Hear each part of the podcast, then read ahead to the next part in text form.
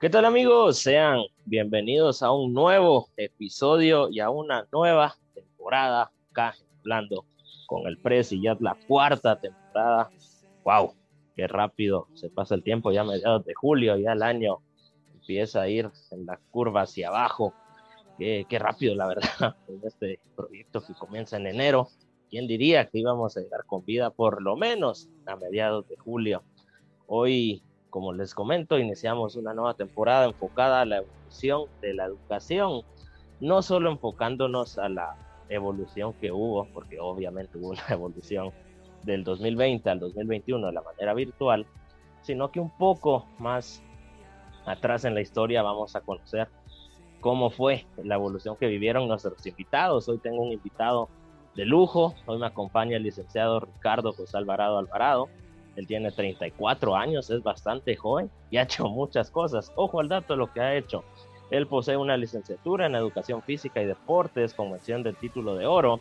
Es egresado de la Escuela Internacional de Educación Física y Deportes de La Habana, Cuba, e incorporado ante la Universidad de San Carlos de Guatemala. Por si fuera poco, desde el 2012 se ha desempeñado como director deportivo en la Federación de Ciclismo y de Tiro Deportivo Actualmente trabaja como director técnico del Comité Paralímpico Guatemalteco. Como pueden ver, tiene un gran currículum y seguramente no, no solo lo tengamos en esta temporada de, de, la educación, sino que muy posiblemente vaya a estar invitado en la temporada de deportes que ya se nos viene. Así que estén atentos a ello. Sin nada más que añadir, los invito a acompañarme a esta nueva temporada, a este nuevo episodio, a esta nueva aventura. ¿Qué tal, licenciado? Bienvenido, ¿cómo está? ¿Qué tal, Presi? ¿Qué tal, Josué? ¿Qué tal a todos y todas? En el que un gusto saludarles y pues agradeciendo el habernos tomado en cuenta para este primera, bueno, para este primer capítulo de esta nueva temporada. El primero es el que cuenta. Cabal, el primero es donde pone la vara, a ver qué tan tan épicos van a ser los invitados. Le agradezco por haber eh, recibido el llamado y haberlo aceptado, sobre todo, porque a veces cuesta con algunos, pero usted nos ha dicho que sí y le agradezco mucho por, por eso. Antes de comenzar, me gustaría que nos contara un poco más sobre quién es Ricardo Alvarado. Bueno, pues además de todo lo que dijo, yo estoy casado, eh, voy a cumplir 10 años de casado, tengo dos hijas, eh, soy papá, soy esposo, me gusta servir para la comunidad, eh, me gusta leer, me gusta practicar deporte, ¿verdad?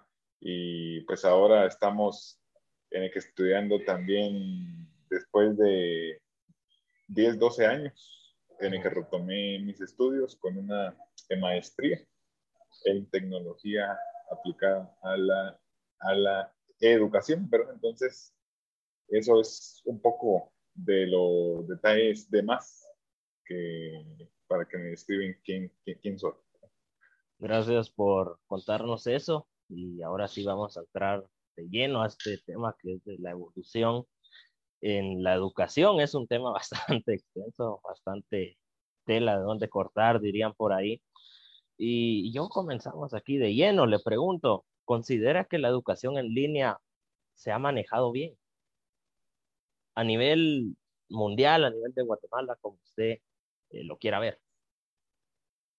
Pues miren, hay que partir de, de algo, ¿verdad? Eh, que, a ver, el, la, en educación sigue siendo la misma. ¿Qué es lo que ha cambiado? Es el medio por el cual uno transmite esos procesos de, enseñanza. Eh, ¿Cuál es el medio que está ahorita en el que más de boca en boca? Es las, las nuevas tecnologías, ¿verdad? En el que muchas veces uno cree, en el que como docente, que con utilizar, en el que el Internet, con utilizar pues, el YouTube, con utilizar una computadora, ya es un profesor 2.0, como se le conoce, pero en el que, pero el término de la tecnología aplicada para la educación va más allá.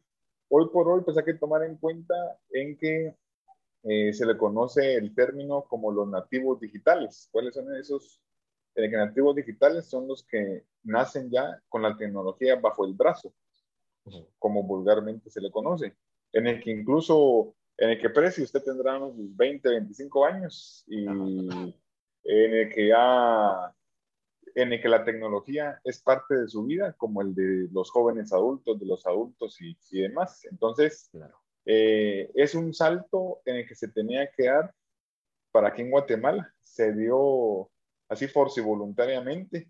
No hay que confundir en que la educación virtual o pues en línea como es en Guatemala, en el que no hay que caer en el error que es así en todas partes del mundo. No, Guatemala hay que reconocer lastimosamente, somos un país subdesarrollado y hay varios países donde tienen este tipo de, en el que modalidad hay hasta incluso universidades únicamente que dan en clases pues, en línea o pues cursos virtuales. Eh, hay unas plataformas ya súper desarrolladas, entonces yo creo que estamos en el que subiéndonos al barco en el que muy tarde, pero como dice el dicho, más vale tarde que nunca.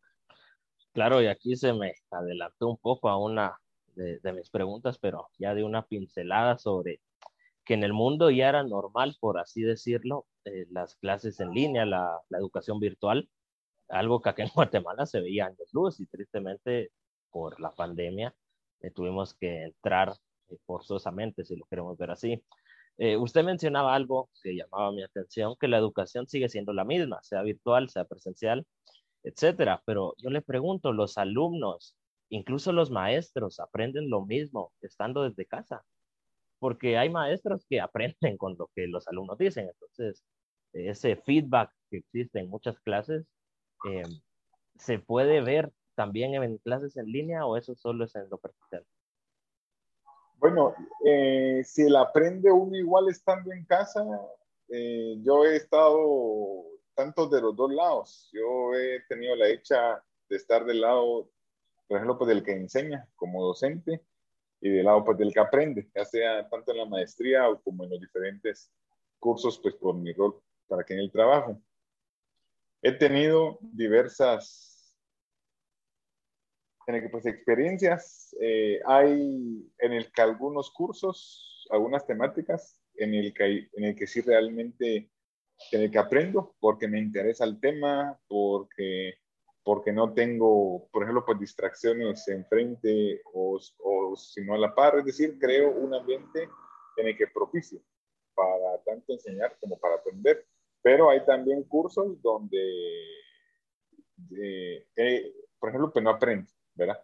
Es lo mismo que una educación, por ejemplo, pues presencial, aunque uno tenga pues al mejor docente, aunque uno tenga todas las condiciones para aprender depende de cada uno el grado de aprendizaje que uno quiera lograr.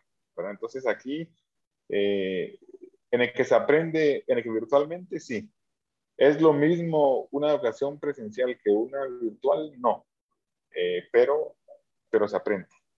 ¿Qué consejos o, o, a lo largo de este año, cuatro meses que estamos ya desde casa, eh, que usted se ha podido dar cuenta, ¿qué consejo le podría dar a todas estas personas que, que se distraen mientras están en clase? Es algo bastante normal ahora, muy común con la tele, con el teléfono, algunos recién clases acostados incluso. ¿Qué consejo les podría dar a esas personas? Bueno, eh, yo tengo unos cinco mandamientos del estudiante virtual que se los quiero compartir a ustedes muy brevemente. El primero y el más importante quizás es que uno como estudiante debe tener presente cuáles son sus objetivos y las metas que uno quiere lograr a lo largo del curso para terminar con la misma motivación por la que comenzó. El segundo es de que uno debe ser el responsable, número uno, y debe encontrar tanto el tiempo, la forma y el lugar para participar en las clases, para cumplir con las tareas y cualquier otra actividad orientada desde donde esté.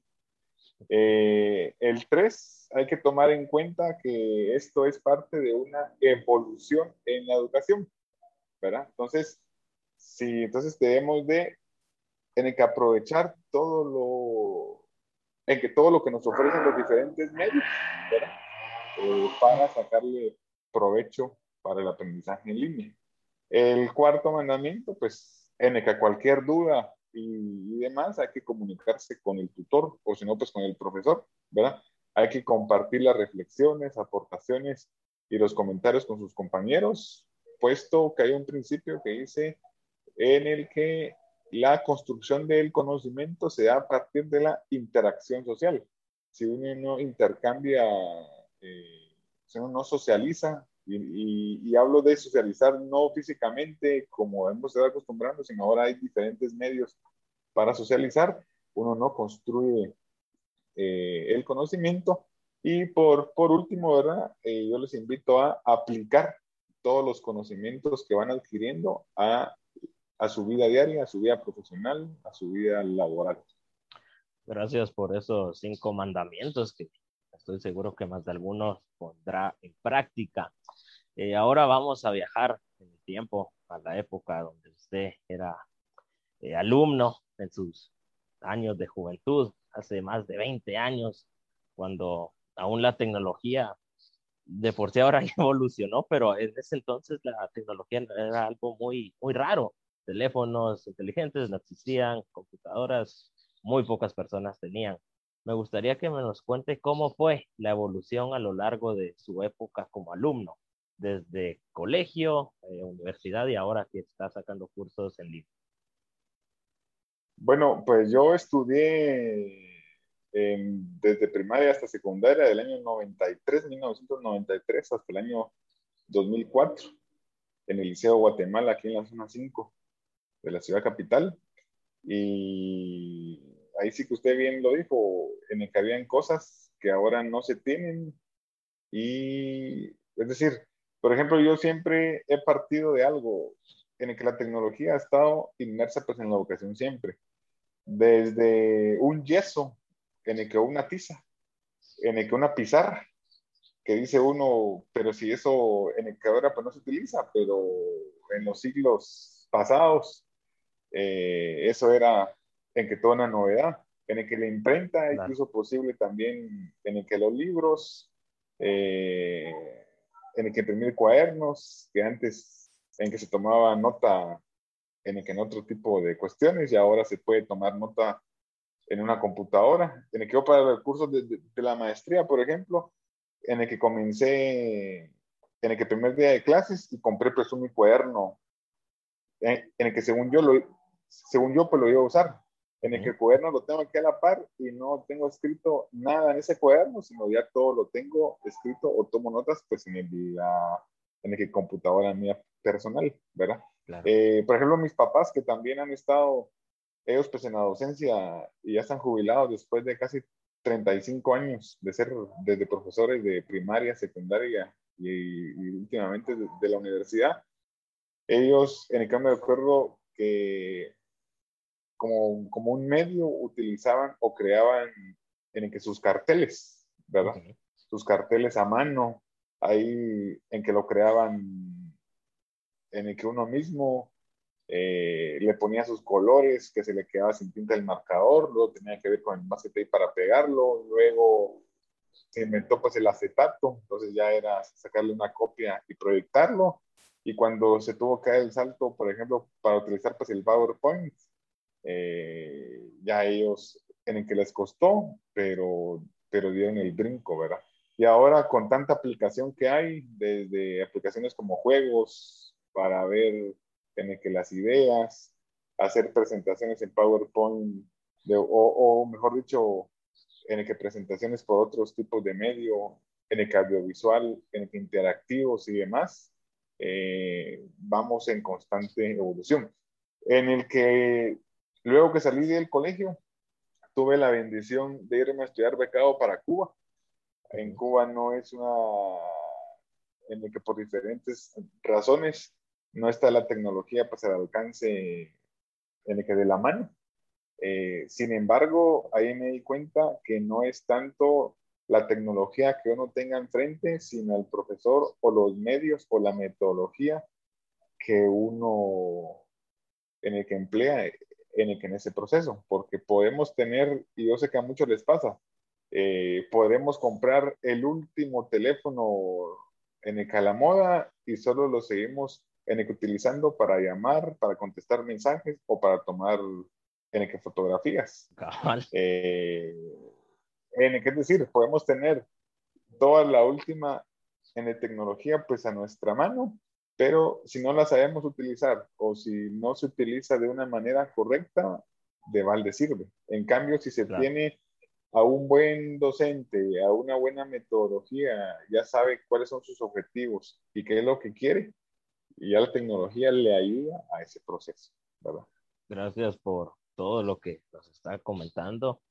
Y yo pude notar que dio como que tres saltos de, evolución ahora virtual antes de, del COVID en 2019, 2018 y antes de toda la tecnología. Ha ido evolucionando a lo largo de los años.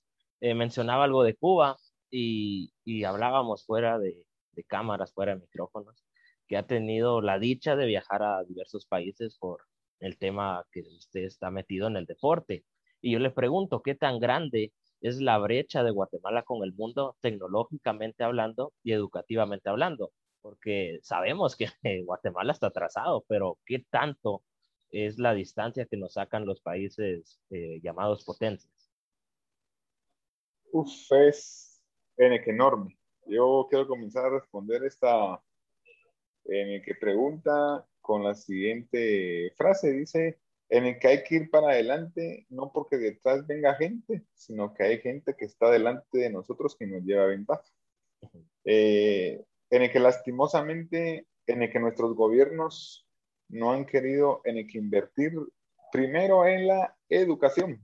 Todavía eh, en el siglo XXI vemos escuelas con, una, con un pésimo lugar, que no tienen materiales, profesores mal pagados desde, el, desde primaria hasta nivel, por ejemplo, superior, eh, en el que las instalaciones no son las adecuadas, en que los horarios no son los correctos, en que la metodología también. Entonces, sí vamos muy subdesarrollados, estamos eh, de la mitad para abajo, eh, tenemos todo un camino por hacer. Y si hablamos de la tecnología, es aún más, ¿verdad? En el que se dice, en el que hoy por hoy se considera a una persona en el que analfabeta si uno no sabe utilizar las diferentes herramientas de la web en el que el mundo nos ofrece. Antes era si uno no sabía leer y también leer, leer y también escribir. Ahora un analfabeta digital eh, se considera que las personas o que saben lo básico o que no se han decidido para tirar al agua. Entonces, si es necesario eh, darnos cuenta en que de dónde estamos. Pasa lo mismo que la selección de fútbol en el que 11 uno sueña o uno quisiera verlos competir como que a nivel mundial, pero la realidad es otra. hoy, hace dos semanas o una semana o más, mejor dicho, en el que era más de un mes y medio, de que Copes eliminado, eh, en el que no me dolió tanto, porque ya sabía yo de la realidad donde estábamos. Entonces, en el que hay que partir de eso también y hay que conocer que Guatemala es un país subdesarrollado. Hay ejemplos de países como Guatemala, como lo fue Corea, como lo fue China, eh, como lo fue Colombia, en el que Salvador está dando también unos pasos gigantes entonces se puede salir de ese subdesarrollo siempre y cuando existan las condiciones en que necesarias para salir adelante en lo que se refiere a tecnología y educación. Totalmente de acuerdo con lo que mencionaba. Yo creo que aquí entra otro tema que es muy extenso, que ya sería eh, el hecho de la corrupción, que muchas veces el dinero no se usa para lo que realmente es eh, importante en el país, salud, educación, e incluso el deporte, pero esperemos que Guatemala con estas nuevas generaciones que se están formando puedan sacar a nuestro bello país de esa trágica situación. En este tiempo que llevamos eh, en línea, usted ha sido alumno y ha sido catedrático, como bien lo mencionaba. Y, yo le pregunto, ¿ha notado menos interés por parte de los alumnos a la hora de estar impartiendo clases en línea? Eh, quizás el interés sea el mismo, pero las distracciones sean más. Eh, porque eh, uno como docente solo mira en el que la pantalla y ahí sí bien nos va, algunos prenden la cámara y hay otros no, pero uno no sabe qué es lo que pasa alrededor, por ejemplo, pues del estudiante. Yo cuando en el que tengo el rol no de dar clases, sino de recibir, de primero estaban mis hijas a la par, que me estaban hablando, mi esposa también, el perro, encima pasaba un avión, eh, o ponían en el, un programa de la televisión. Entonces lo que mejor eh, en el que opté por hacer fue apartarme a un lugar donde las distracciones fuesen mínimas. Siempre van a haber, siempre van a haber pues, distracciones, pero las distracciones sean mínimas e intento dejar mi teléfono eh, a un lado, no cerca porque ahora estamos para la tecnología pues al alcance y es la broma que les digo a ustedes, díganle a la novia, díganle al papá, a la mamá, al hermano, al novio, etcétera, a quien ustedes quieran, que en este tiempo es para ustedes y ustedes están aprovechando el tiempo para educar. Luego, que luego pueden responder, pueden mandar, solo en caso de emergencia, sí, pero no es para estar viendo el Facebook, viendo otras cuestiones. Eh, hay que evitar las distracciones.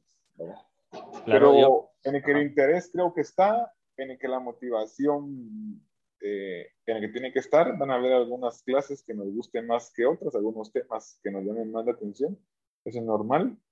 Eh, y ahí sí que, por eso les dije unos mandamientos que les di, hay que, tienen que ser uno responsable. Claro, yo creo que por lo menos a mí me ocurrió a inicios, ahora ya no tanto, que no somos conscientes los que ya estamos en la universidad, que estamos en la universidad. Por ejemplo, en mi caso, el año pasado salgo de quinto eh, lo termino de manera virtual y ya a estas alturas del año, junio, eh, julio, agosto, uno ya se metía solo para marcar asistencia, casi que, porque en el colegio, ah, yo pierdo una clase, la puedo recuperar. En cambio, acá en la universidad estoy aprendiendo para la vida. Si pierdo una clase, pierdo tiempo, pierdo años, pierdo dinero. Es un tema bastante complicado que siento por lo que he hablado con varios jóvenes, que algunos aún no se han dado cuenta que ya están forjando su camino y su futuro. Y eso me lleva a la siguiente pregunta, ¿cómo motivar a una generación que no tiene claro su futuro?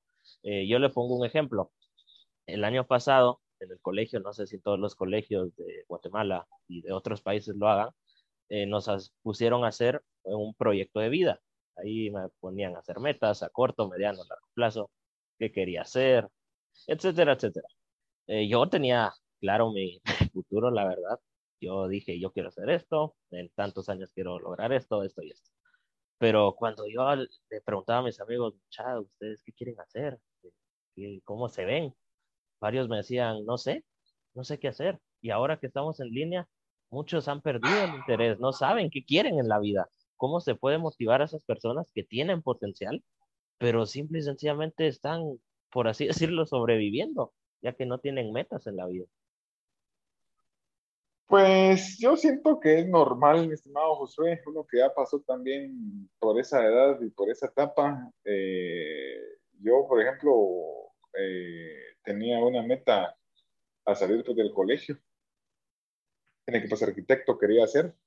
Eh, no pude pero ni entrar para la facultad de arquitectura, comencé a estudiar después en el que ciencia política y luego terminé en la licenciatura pues en deportes, ¿verdad? Entonces, creo que las metas y las motivaciones van cambiando con relación al tiempo, con relación para las experiencias de vida que uno va teniendo. Y es como en el amor, eh, cuando a uno le llega, lo sabe y ahí se va solo por inercia. Entonces, yo a los que nos están escuchando o viendo, les diría primero que no se sientan mal, Segundo, en el que vayan pues, experimentando, vayan probando diferentes eh, cosas y háganse siempre esta pregunta, ustedes como mujeres y como hombres, ¿qué es lo que quieren ser? ¿verdad? Eh, no solo en el que piénsenlo, en el que apúntenlo, mejor si lo grafican. Yo tengo ahí siempre pues un mapa de los sueños, eh, el cual lo hice casi como de los 17, pues 18 años, lo he cambiado como en dos ocasiones. Y, y pues uno de ellos era estar presente en unos eventos del ciclo en el olímpico. Y primero Dios, eh, voy a estar presente como jefe de misión de los Juegos Paralímpicos, ¿verdad? Entonces, cabal, cuando me dieron esa noticia, lo que primero se me vino en fue ese recorte, fue esa idea que yo tenía.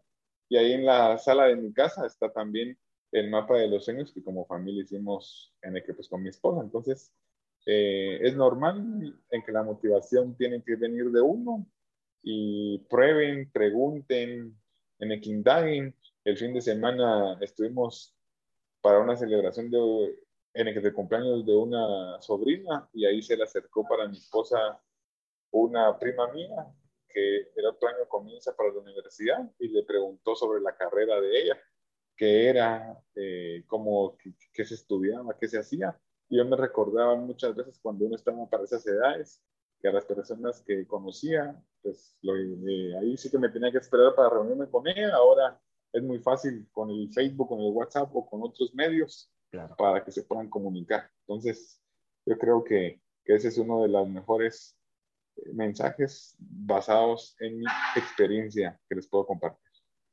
Gracias por compartirnos esa experiencia y qué, qué bien se haya cumplido ese sueño de poder ir a una justa olímpica. Creo que todos los que se meten al mundo de deportes como el, el clímax de lo que desean y que qué bueno que lo pueda llegar a cumplir. Eh, ya hemos pasado el Ecuador este episodio, entrando ya un poco en la fase final. Eh, no sé si nos puede compartir eh, algún estilo que usted haya creado usando la tecnología que motive a los estudiantes, no sé, a lo mejor en vez de de los famosos carteles, como bien lo mencionábamos al inicio. Eh, ya evolucionó de los carteles a PowerPoint. No sé si usted ya encontró eh, una, algo que cambie a PowerPoint o, a la hora de hacer exámenes, eh, no sea el típico formulario que, a muchos se aburren. No sé si ha encontrado alguna de, de estas herramientas. Pues en este proceso de aprendizaje y pues de evolución normal, eh, de primero, pues siempre utilizábamos solo pues el PowerPoint, luego ya le incluimos algunos videos para las clases.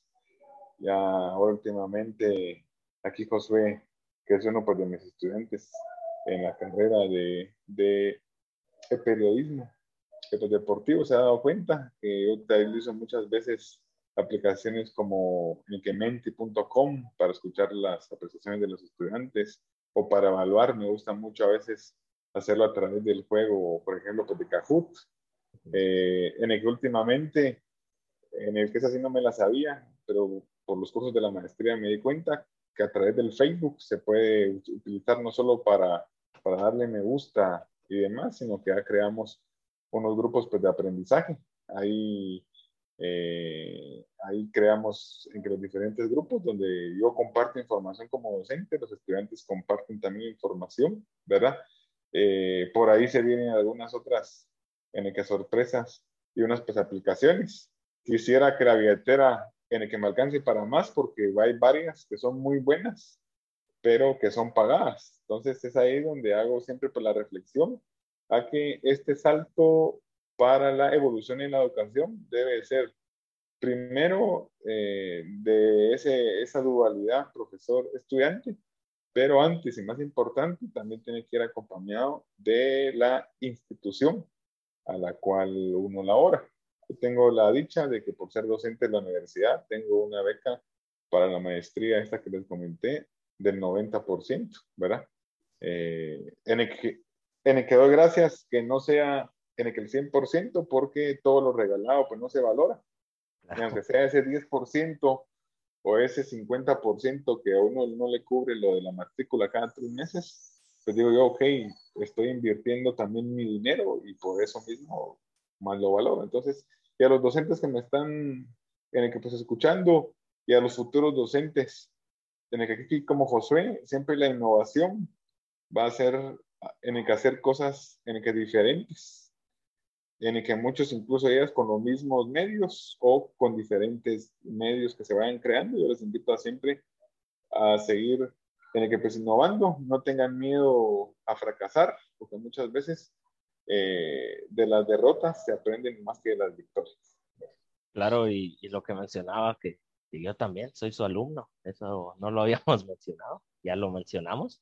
Y sí, muchas veces las clases se vuelven más amenas, eh, la hora y media se pasa volando en otros cursos que a lo mejor solo leemos o no han dado ese salto a la tecnología. Es bastante útil que varios docentes lo hagan porque incluso atrae más la atención del alumno. Eh, usted mencionaba que tiene dos hijas, eh, imagino que están estudiando en el colegio, obviamente, y me gustaría escucharlo, eh, dos, dos, ¿cómo se podría decir? Me gustaría que lo escucháramos de dos maneras, una como padre de familia y otra como catedrático. ¿Usted considera que es prudente volver a las clases presenciales con el riesgo que eso conllevaría posibles contagios? Bueno, definitivamente el día de hoy, pues hay que pensarlo dos veces con el estado actual en el que vivimos. Pero ya las condiciones están creando para volver al aprendizaje en el que presencial. Eh, si estoy de acuerdo de volver cuando sean las condiciones, así como cuando está la campaña ahora, cuando sea su momento en el que nos vacunemos, pues ¿por qué no? Pero también hay que ver eh, cuántos de los que estamos del rol de estudiante vamos a querer volver a recibir clases de manera presencial.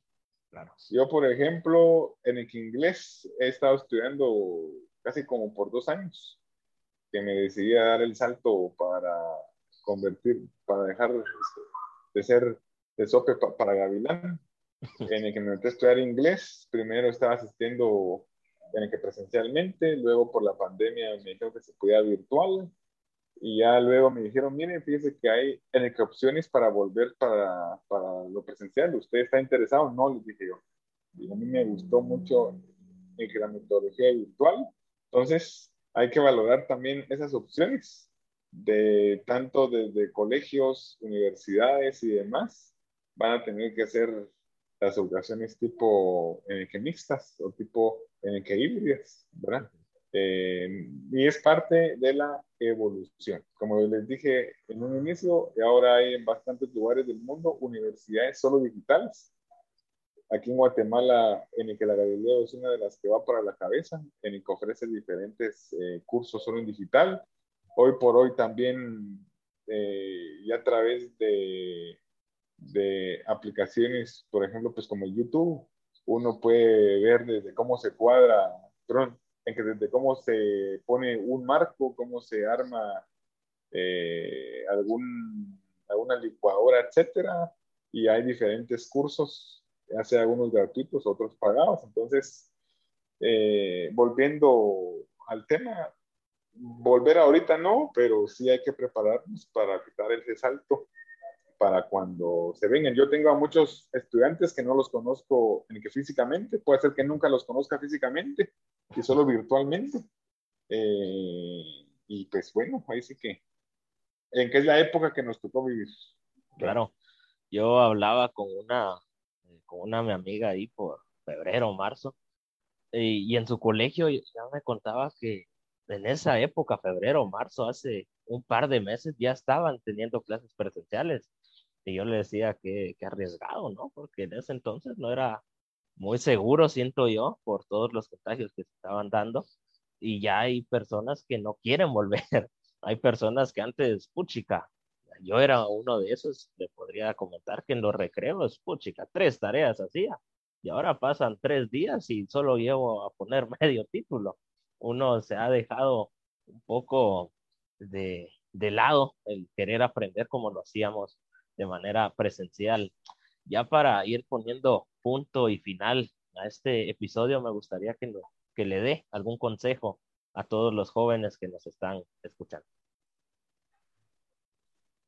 Pues, eh, consejos, yo preguntaba mucho y todavía pregunto de consejos. Yo siento primero, ¿verdad? Lo que tenemos que aprender, lo aprendemos haciendo, ¿verdad?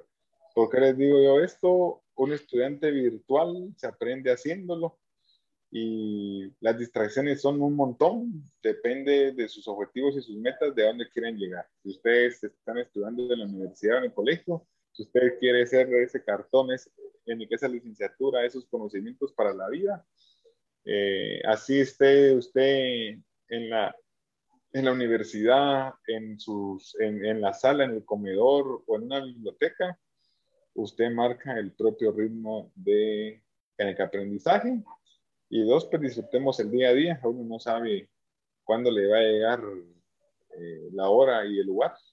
Siempre confiándonos a Dios para los que creemos en Él o a los que no, pues para los que en ellos crean. Y, y el último consejo, pues, de que sigan escuchando y viendo eh, este programa en el que hablando con el precio. Ese último consejo fue mi favorito, debo reconocerlo. Eh, ahora entramos a una sección que muchos odian, no sé por qué, si yo los trato con bastante cariño, otros aman esta sección. Son las preguntas aleatorias, antes eran cinco, ahora soy benevolente y solo son tres. Eh, yo le voy a hacer dos preguntas, no tienen que tener relación al tema, o puede que sí, ya veremos. Usted me hace uno, la que usted quiera, y yo cierro con una última pregunta. ¿Está listo? Démosle, démosle. Tiene que responder lo primero que se le venga a la mente. Eso es lo, divertido acá. Primera pregunta. Si pudiera cambiar algo de Ricardo, ¿qué sería? Eh, quizás las veces que dije lo voy a hacer, pero, pero ese que no lo hice. Eh, ese, ese como que miedo o temor en el que al que dirán eh, o para hacerlo con miedo, eso cambiaría. Hay que hacer las cosas aún con miedo y, y tiene que escuchar ese, en que esa voz en el que interna que le dice a uno algo. Gracias. Ahora pasamos a la siguiente, viendo que la evolución es constante. ¿Qué le falta a Guatemala para evolucionar? Eh, yo siento que son de dos formas. Primero, y lo más importante, es la evolución como persona. Eh, la sociedad guatemalteca y nosotros como guatemaltecos somos medallistas de oro, pero pues en criticar. Claro. Y en sugerir eh, en lo que debiesen de hacer, pero somos de los últimos en hacer los cambios que queremos ver es mejor decir en el que hagamos a decir hagan, pensemos y para decir piensen, ¿verdad? Y lo otro, pues, eh, para nadie es un secreto que nos hacen falta líderes políticos eh, buenos, ¿verdad? Yo he dado varios cursos de historia para el deporte, ahí rescato mucho a los presidentes como Juan José Arevalo, como Jacobo Arbenz, eh, por ahí se me escapa alguno y ahorita lo tenemos aquí a la par de nosotros, que es un joven también, el de El Salvador, en el, en el Bukele, ¿verdad? Yo siento que nos hace falta así, en el que líderes, en, en el que comprometidos con, con nuevas formas de pensar, en el que hacer las cosas, para que vaya de la mano el cambio personal con el cambio colectivo. Ahora le dejo el tiempo para que me haga la pregunta que usted desee una pregunta simple, sencilla y directa y al grano. ¿Por qué el Prezi, mi estimado José? ¿Por qué Prezi? Esa, esa es una muy buena pregunta. Eh, todo comienza, uff, ya 2019, en cuarto bachillerato, yo entro al grado, digo, bueno, eh, mis amigos se dividieron, porque unos se fueron a ciencias, otros a compu, yo me fui a compu. Y lo típico, ah, que dicen, mucha, hay que hacer un, un gobierno acá, presidente, vicepresidente, eh, secretaria y, ya, porque es un colegio, ¿qué más se va a poder hacer? Eh, nadie quería ser presidente, yo digo, va, yo, yo la puedo armar si quieren. me dicen, va, votemos por vos, todos votan por mí. Eh, termina cuarto, o sea, 2019. Eh, hago bastantes cosas. Otras, muchas, los maestros no me apoyaron en mis ideas. Entramos al 2020, antes de la pandemia todavía pudimos hacer el gobierno. Eh, dicen muchas elecciones, ¿quiénes se postulan? Veo a mis amigos, nadie dice otra vez. Yo digo, va, pues me he hecho otro mandato. Y y así fue, y, fue gracioso, porque ahora que voy conociendo a nuevas personas, eh, eh, ya me, se me quedó el apodo como Presi, me, me, llega a ser presidente. Yo me lo tomaba muy en serio.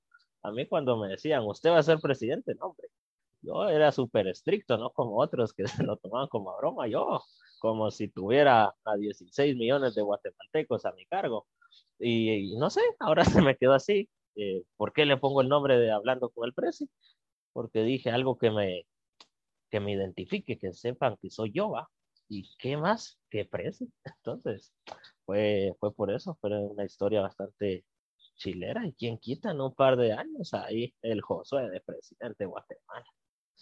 Pero ya el tiempo lo, lo Por último, ahí, ahí, ahí estamos. La última pregunta. Este episodio fue fue diferente, en el que fue ameno, en el que fue, en el que interesante y espero que haya sido sobre todo de aprendizaje. Hoy estamos quedando despedidos de este eh, primer episodio de esta nueva temporada. Eh, le agradezco nuevamente por haber aceptado y le dejo el tiempo para que dé sus últimas palabras, se despida, mande saludos. El tiempo es suyo. Pues ahí sí que en el que agradecer pues el espacio nuevamente, felicitarlo por este el emprendimiento que está usted en el que haciendo. Y para los que amablemente en el que lo sintonizan, vean en dónde lo están ustedes en el que escuchando y viendo, puede ser desde el carro, desde el teléfono, antes solo era o por radio o por la televisión nacional, o por la prensa, ahora hay un montón de medios y de métodos y, ahí pues así es la educación. No hay que negar eh, ese salto, esa, eh, en que esa nueva forma, por ejemplo, pues de aprendizaje, no son los únicos que están así, hay bastantes jóvenes, adultos, de colegios, empresas, en universidades que estamos así, en que aprendiendo todo esto. Sean a veces pacientes con los profesores, que estamos en un proceso también de en el que aprendizaje con este nuevo medio, pero también en, el que no por ser paciente no hay que, por ejemplo, pues exigir la educación de calidad eh, para cumplir con las metas que uno, ustedes como estudiantes se han eh, planteado. ¿verdad? Un gustazo saludarlos por este mes, esperamos que no sea la primera ni la última. Y aquí estamos a las órdenes para cualquier otra oportunidad que se nos permita hablar con usted. Gracias por esa despedida. Hoy sí, como mencionaba hace un instante, estamos quedando despedidos. No olviden suscribirse, seguir en Instagram, Spotify, YouTube, hablando con el Prezi, sin nada más que añadir. No está de más recordar no salir de casa, usar pole gel, usar mascarilla, porque solo así, si todos nos unimos como guatemaltecos y guatemaltecas buscando un bien común, sacaremos a Guatemala adelante de esta dura prueba que estamos viviendo. Sin nada más que añadir, me despido de ustedes, su servidor y amigo José Acevedo. Que Dios los bendiga en esta semana.